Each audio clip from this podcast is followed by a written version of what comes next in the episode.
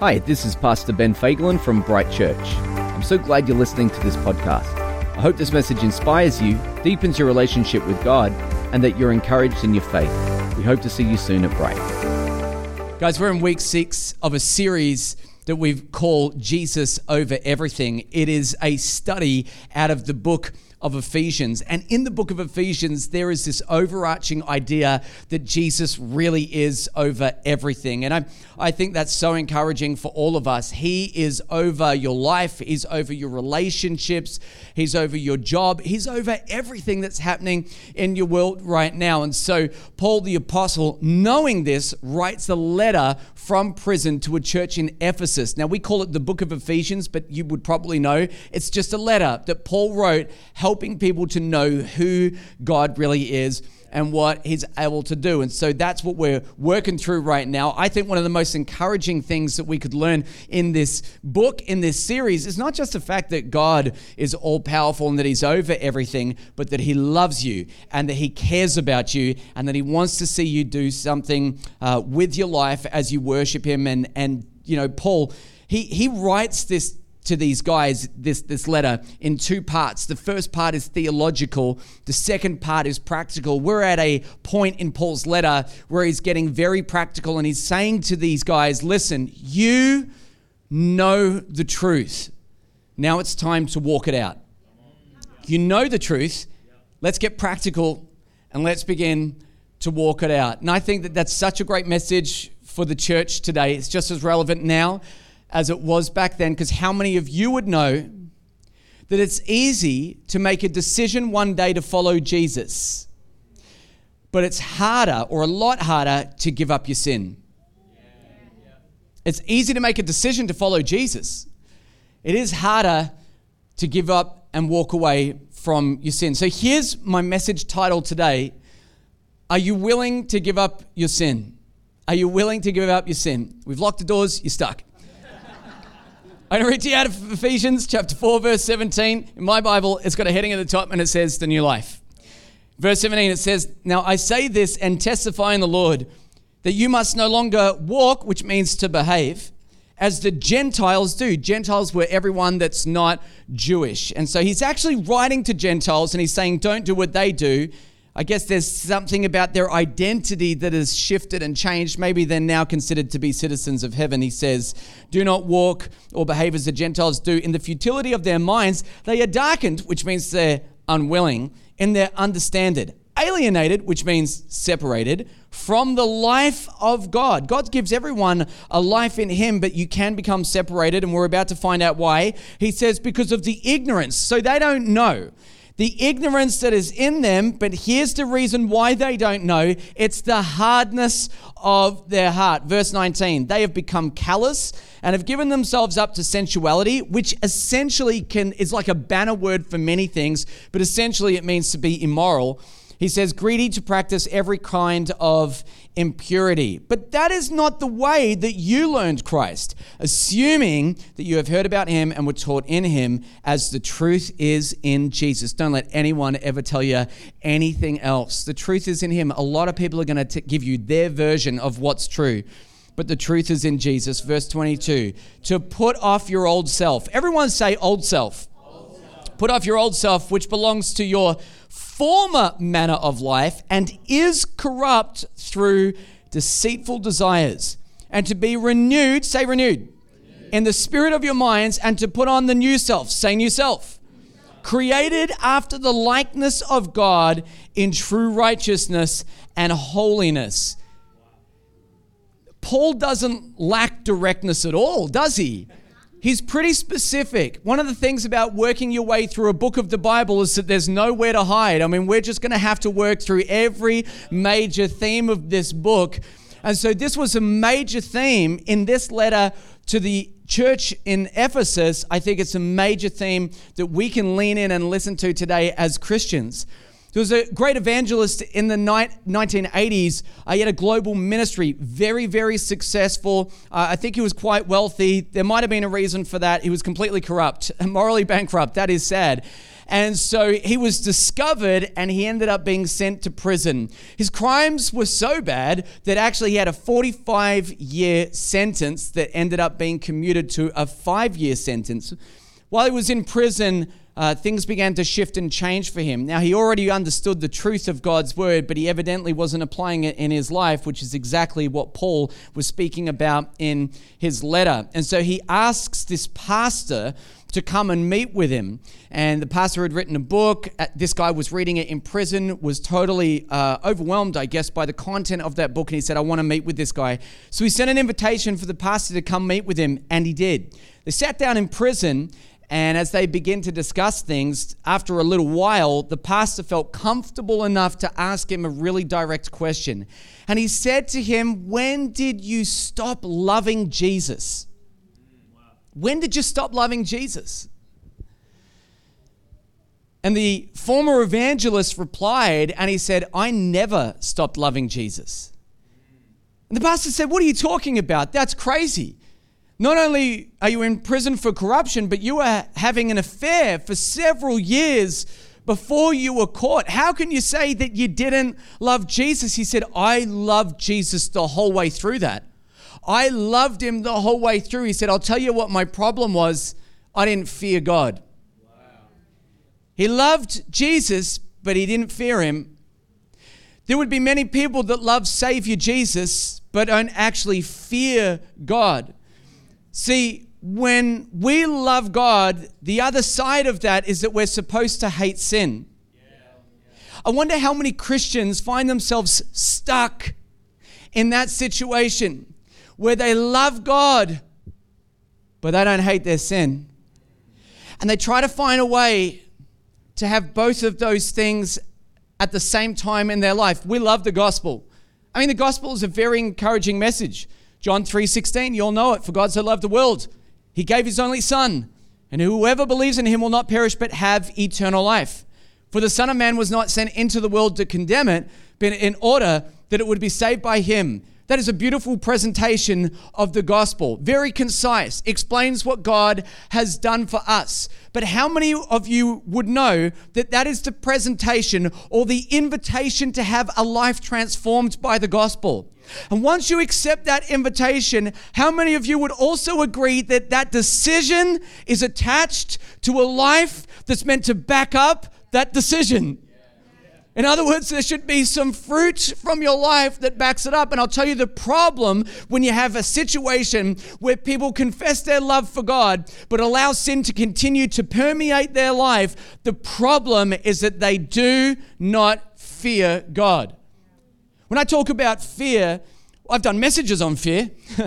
I, I, I pray for people to not have fear all the time, but I'm talking about a bad kind of fear. The bad kind of fear would be a fear of anxiety, like, or, or the fear of anxiety. Uh, agoraphobia, that's a bad kind of a fear. Uh, there's all kinds of bad fears that we can have, but when I talk about this kind of fear, I'm talking about a holy awe and reverence for who God is. And when people see God clearly, they have that.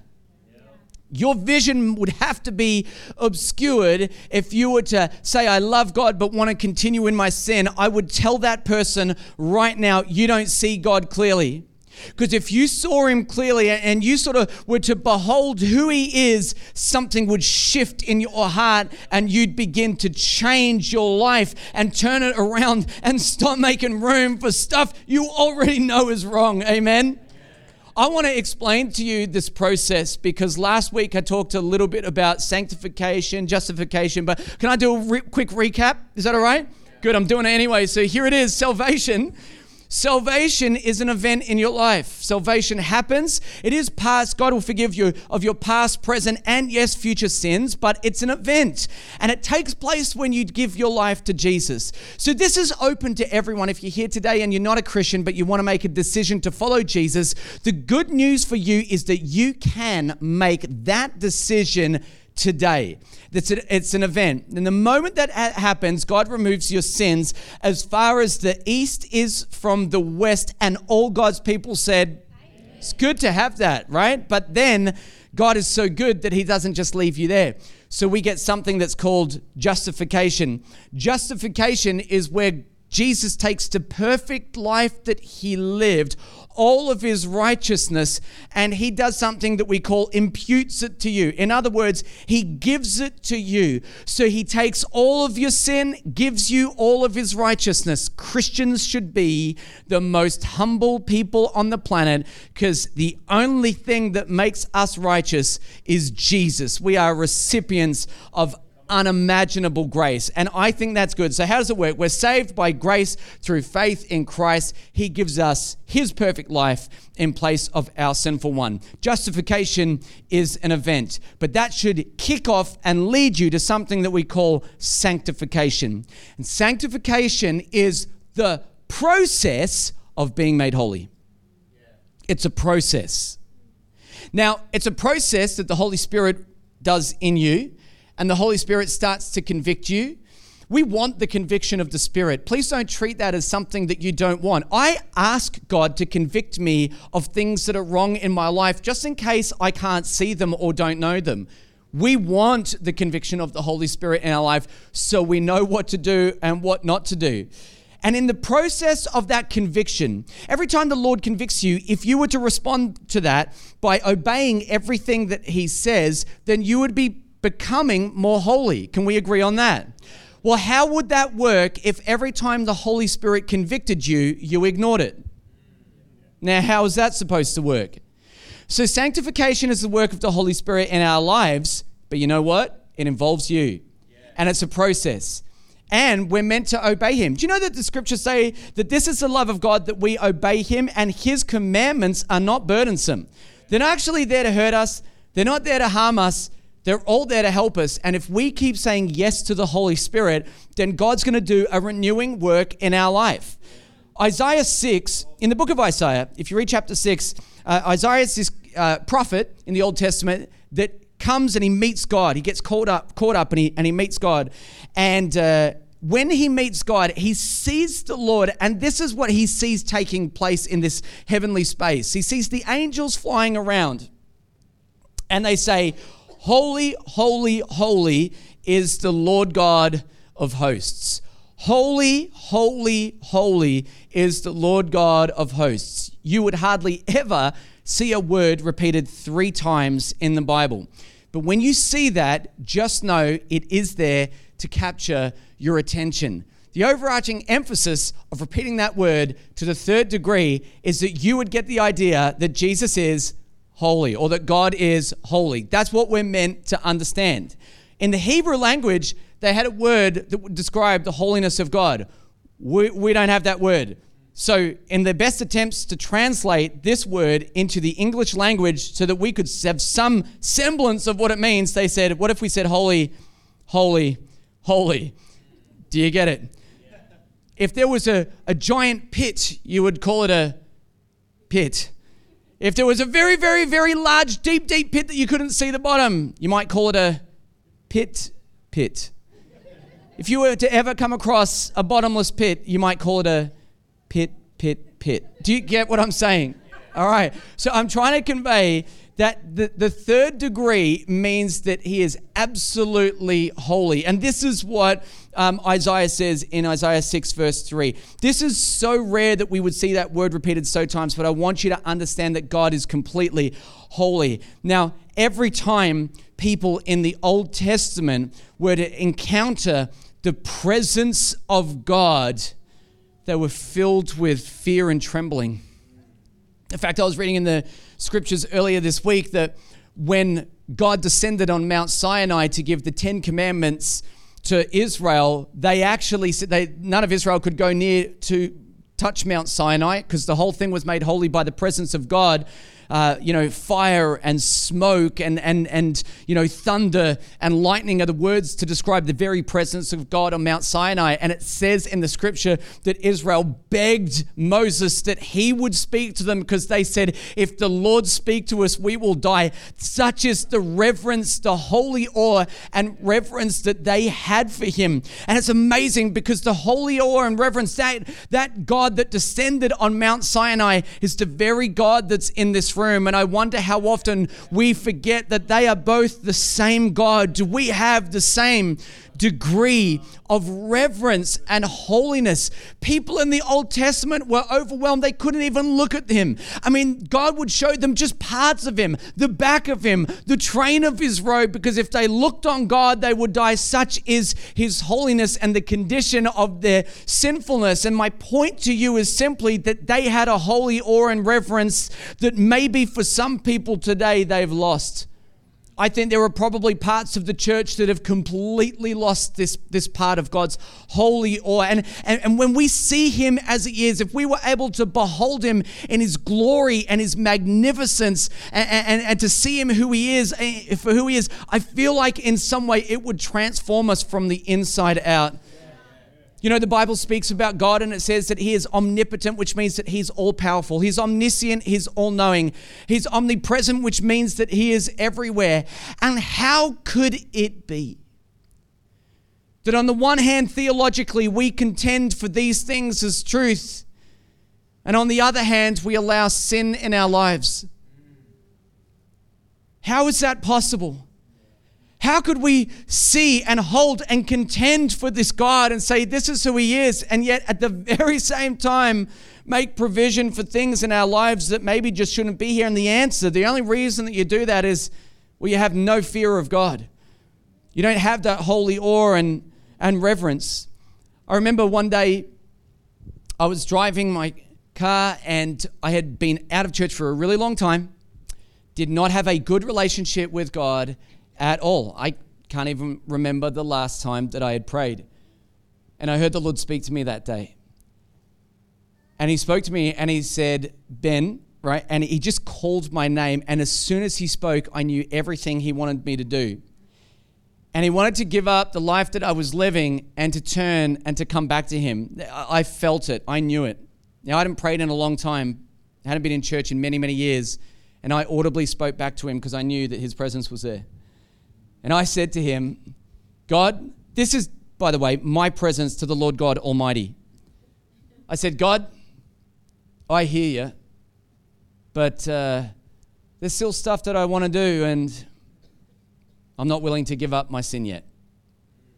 I said that to the Lord God Almighty. It sounds nuts, doesn't it? You know, who, who would say that to God? And yet, so if as I'm talking about the holiness of God and turning your life around, please don't feel judged. This is my life. This is me, you know, years ago. This is exactly what I went through. And, you know, if I'd have died that day, what a waste of a life that would have been. Ah, look, some people would have missed me. My parents, probably. I hope so. Yep. You know, uh, I hadn't met Sarah at that time. She wouldn't even miss me. She wouldn't know me. I guess I have some friends that would miss me. But imagine that kind of a life. I grow up in church. I know the truth of the gospel. I know who God is. And then I live a life that looks nothing like the truth that I contend for or believe is actually true. If I had died that day, thank God that He preserved my life and I didn't die so I could go on to do something more meaningful and significant with my life other than to know some things about God and then die in it. I just feel like it would have been a, a, a total waste. And I, I, I, do worry sometimes that there are people out there whose lives are getting wasted because they are not giving up their sin and they're making provision for it, hoping that it's all going to be okay. Well, I'm going to read a scripture to you, and I feel like the fear of the Lord might actually descend upon this room as I read this scripture to you. Hebrews 10 26. For if we go on deliberately sinning after receiving the knowledge of the truth, there no longer remains a sacrifice for sins, but a fearful expectation of judgment. And that's in the New Testament. Does that put the fear of God into you? It should. This whole series is called Jesus Over Everything. And let me just tell you right now Jesus is over everything, including your sin. But you need to get under his covering. Because if you try to leave the covering of Jesus and you don't want anything to do with the covering of Jesus, you're going to end up in this situation that Paul writes about in the book of Hebrews. Don't deliberately make provision for sin and then treat grace like a safety net because it won't work. It won't work. It won't work. Some of you might be listening to the, this, this whole series so far and you're like, whoa, whoa, whoa, whoa, whoa. Pastor Ben didn't last week, even at the beginning of this message. You said we're saved by grace through faith in Christ. It's all of Him and none of me. None of me. I can't add any of my works to it. It's all Him. So, so what do you mean that, that there would no longer re- remain a sacrifice for my sins? Well, I, I think that sometimes what happens is people have a misunderstanding of how the grace of God is meant to function. And if you were to think the grace of God works uh, as a safety net so that when you live any way that you want, sin as much as you like, and when you breathe your last breath here and your next breath there, Jesus will say, You got in on a technicality because you said the prayer one time. You have fundamentally misunderstood grace. Grace is not provision to sin, it's the power to stop sinning. When God saves you, He prepares you. You become a temple for the presence of the Holy Spirit to fill you. The presence of the Spirit of God will convict you, lead you, and guide you. And in all of that, you keep saying yes to Him as you go. And if you keep saying yes to Him, I tell you, you're going to walk in the favor and blessing of God. Now, I understand that there's no one in here that can be perfect. I can't be perfect. You can't be perfect. The Bible says no, none of us are perfect, so that none of us should boast. Which one of us would say, Yeah, the Lord saved both of us, but He saved you a lot more than me? I looked at your life. You got a lot of sin. I got a lot less than you. So He saved you a lot. He saved me a little. All right? That, no one says that. That's crazy. Here's the reality we're all drowning in our sin. Every single one of us in this room, it, our situation is absolutely hopeless if it's not for the presence of God in our life. So we take that to be what? We understand that we're saved by grace and we all need His power. But when you are saved by the grace of God. It's meant to transform you on the inside. And as you start to move towards God and keep saying yes to Him, now you're starting to walk out that sanctification process. You are becoming more holy. Does that make sense? I had a friend of mine who was in a church service recently. And he said, during worship, the fear of the Lord came upon the entire church. He said, I've never felt anything like it. In all the meetings I've been in, I've never experiencing, experienced anything like that. I said, What did you do? He said, Well, I got up and I looked at the church and I told them, The presence of God is in this place and the fear of the Lord has come upon this room right now. And he said, The Lord is about to expose people's mistakes and their sin. If you don't want to be exposed, you better leave the room right now. And a bunch of people got up and left. I know. You'd be writing their names down if you were a pastor, though, wouldn't you? You're getting an email on Monday? Maybe. I, I, I, don't know. Hey, do you know that whenever the Lord exposes anything, it's never to shame you, it's always to help you? That pastor that I spoke about, that was the evangelist that got caught. He said spending five years in prison was the grace of God on his life. He said, I was out of control. If he didn't stop me and, and if I was not literally arrested, I would have continued in my sin and then gone on to face God in eternity. He said, It's the grace of God that I got caught. Sometimes the Lord does want to make sure that he catches you so that you don't continue to walk on into eternity and suddenly realize the grace that you thought was there as a safety net doesn't really work. You can't take advantage of God's grace. If you love the gospel, then you want to do everything you can to make sure that Jesus got what he paid for. Amen? Who does this? Who understands how much it costs God to purchase our salvation at the cost of his son and then says, Awesome, crack a deal for me. I'll live any way I want. And the moment I see Jesus, I'll be fine. Who does that? I've discovered that when people really give their life to Jesus, they also follow him. And you know what breaks my heart? The amount of people that I see, I've been a pastor for a little while, the amount of people that I see that are gifted, called, the grace of God is all over them. And it's totally wasted on them. It's wasted up until the point that I can see, and I pray and hope and believe that there's a point past what I was presently seeing where they turn their life around and make a decision to follow Him. But you might be called, gifted, and graced.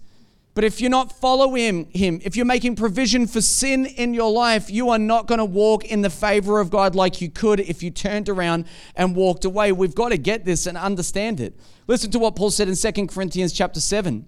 He said, Since we have these promises, and the promises are uh, grace, forgiveness, and new life, Beloved, let us cleanse ourselves from every defilement of body and spirit, bringing holiness to completion. That's sanctification. It's the process of holiness through to completion. That's sanctification. In the fear of God. Have you ever read that before? One or two. Awesome. I'm so glad I used it today because sometimes what I think is on the way to reading uh, 2 Corinthians chapter 7 verse 2, we just kind of breezed through verse 1. But if we just pull that scripture out and really hone in on what he's saying, it's all the elements of everything that we're talking about. Beloved, let us cleanse ourselves from every defilement of body and spirit, bringing holiness to completion in the fear of God. You cannot embrace your new life until you give up your old life. You cannot embrace your new life until you give up your old life. You have to leave one for the other. So God finds you wherever you are, convicts you of sin and righteousness and of judgment. John 16, 8. And then in that moment, you, you give your life to God. And in that moment, by the way, you think you found Him. If anybody says, I found God, they're probably a new Christian because later on you realize He found you. How did you find Him? He's invisible. Good luck with that. He found you, convicted you of sin. You said, I believe in you. That, that wasn't you, that was Him. That, you know, you've got to carry a conviction that God is real, and that comes from Him. So He convicts you where you are, and then He calls you out of the life that you're in and into a new life with Him. But you must leave that place to come to this place. When Sarah and I got married, we went on our, our honeymoon and we went to Thailand. And I remember walking down the main street of Patong. And as we're walking down, you know, this guy comes out and he's trying to sell us, you know, they all got their shops along the front there, and he's trying to sell me some cologne. And I mean, I can't tell you guys, I was not interested. I didn't want to buy it. You know, it's fake and watered down. Why do I need that? And so I didn't really know where I was going, and I don't think we really had many plans for that day. So I'm standing there on the street corner just near his shop, and he comes over and he's like negotiating, you know, with himself. Because I'm not even involved in this conversation. So I'm talking to Sarah, and he's just dropping his price lower and lower and lower. I think he thought I was playing hardball. There was no ball. I'm not even playing the game. I don't care. I don't want to buy whatever you're selling. But he's got himself to a point that's so low, I thought, maybe I am interested. And so we arrive at a price, and I told him, that's all the money that I have. And he says, okay. And then I open my wallet and I've got more money in there than what I told him I had. Now, I didn't lie because the other money, I had exactly enough to be able to catch a tuk tuk back to my accommodation, and I needed it. It was allocated. When I opened my wallet and he saw that, he looked at me and tried to take all the money out of my wallet. At which point, I snapped the wallet shut, said, The deal's done. And I said, That's it, I'm not doing this, right? And then he, we, had a bit of a disagreement. Uh, he was loud and angry. And, you know, for days after this moment, I was walking down the street days later and he looked at me and was greasing me at a distance because I didn't buy that cologne that day. Anyway, right? I was thinking to myself, where did I go wrong? I was thinking to myself, this guy's an idiot. He negotiated with himself, tried to take my money, and when the deal didn't work, he's upset with me. What's going on? But I thought, I don't want to repeat that again.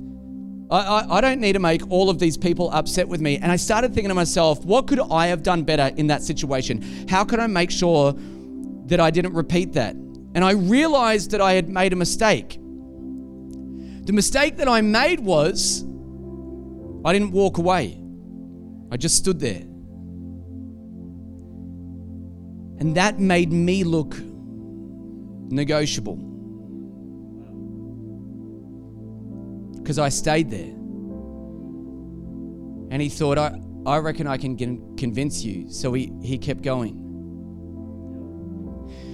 When God leads you to make a decision to say yes to Him. If you stay right where you are, you look negotiable. You're saying yes to Him on one hand, but on the other hand, you're still going to the club. You, you, you've got a problem with alcohol, but you keep going to a bar. You know, you're, you're meant to be committed to your marriage, but you're on Facebook adding friends that you shouldn't add, people from your past, maybe an old boyfriend, old girlfriend, something like that. You're surfing the internet late at night when you shouldn't be on there at all because your work is finished for the day. So, what are you doing on there anyway? And, and, so, on the one hand, what are you doing? You're saying, Yes, I love Jesus. Yes, I believe in Jesus. But you're not leaving your old life. And if you stay right where you are, are you kidding me? Do you think that the enemy of your soul is not going to come and try to negotiate and say to you, Oh, it's okay? It's okay. You'll be all right. See, there's a problem. There's a problem that starts to exist when we think we've said yes to Jesus, but we refuse to change our life. And the person that's getting tricked in that moment, it's you. You think you've said yes to Jesus, and maybe theoretically, even in your mind, you have, but you refuse to turn your back on your sin and your old way of life. Can I tell you something about God? When people, when people have that tension in their life where they don't want to turn their back on their mistakes and they don't want to turn their back on their sin. There's a reason for that. They're like, God, why are you restricting me from doing the things that I, I want to do? Every time God puts guardrails in your life, all of his rules, they're all there by love. They're all there to protect you. And the only people that don't see that is the people that lack the wisdom enough to see the reason why he put it in the first place. And so they stay right where they are. But I promise you, it doesn't help you. In the end, it harms you. When we had when our kids were much younger, I remember one day on we were walking to the park and I told my kids, I said, "All right, on the way to the park, make sure you stick to the footpath and don't walk on the road." And they said, "Yes, okay." We started walking down the driveway and immediately one of my sons ran out and started walking in the gutter. And at the moment that he did that, it was too quick for me to respond, and a car straight past him. Of course, I freaked out. And I went over to him and I said, What are you doing? I said, I told you to stick to the footpath. And he looked down at his feet and he was standing on the concrete because gutters are made out of concrete. And he looked at the black road and he looked at the concrete and he said, Dad, I am on the concrete. I'm, still on that part that's connected to the path. I, am I'm, I'm here. And I realized that I'd made a mistake. And I said, All right, we're drawing new boundaries. From now on, you stick to the footpath and you don't walk in the gutter because it's too close to the edge, it's too close to the road. How many Christians do you know that get saved and stay in the gutter? They get saved, and what they do is they walk here and they begin to say things like, Well, technically, I'm not sinning. I haven't actually crossed the line yet, but they're so close to the edge that if they were to trip, they would fall into danger. Everyone that loves the Lord, everyone that loves the Lord doesn't say, How close can I get to the edge of the cliff? Would you ever let a small child play on the edge of a cliff? No. So, why would you do it with your own life when it comes to sin? Why make provision for it? Why get as close as you can and say, I'm still safe here?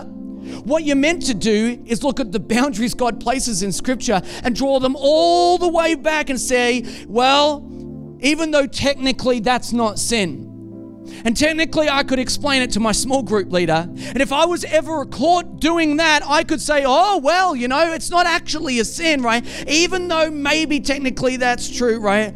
I do recognize that the safest place I could be was right here. Do you know what I've discovered about people that love God? They want to be in the safe place. They don't want to get as close as they can to sin because one day you might trip over. I'll tell you something else about this. It starts in the gutter, but you're negotiable. So you'll just move the boundary. what happens is people begin to cross the line and they wait for something to happen, but nothing does. And then they wrongly believe that this is now safe. You watch someone that lives this life.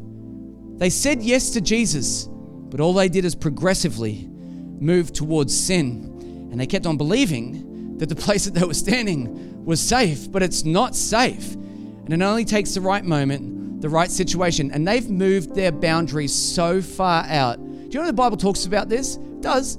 It says you sear your conscience. How many Christians have crossed the line but seared their conscience so they loved Jesus the whole way? And we say, hey, don't you love Jesus? Get out of that place. I go, I love Jesus from right where I am. Thank you very much. And nothing bad has happened so far. So can't I continue to live this life? And what I'm saying is, God is calling it a holiness. He's saying, you've got to leave that place and begin to walk back to this place. Why would you stay there? Why don't you want to do that?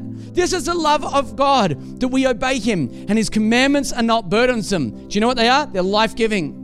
It's the grace of God written down in scriptures to protect you from decisions that could otherwise completely ruin your life. You know, there are so many Christians that walk in the gutter. There really are. It breaks my heart, but I do see it happen all the time. I'll hear a story. Hey, you know, this person's making this decision now. Oh, gosh, why are they doing that? And I do, and I hear it all, all the time.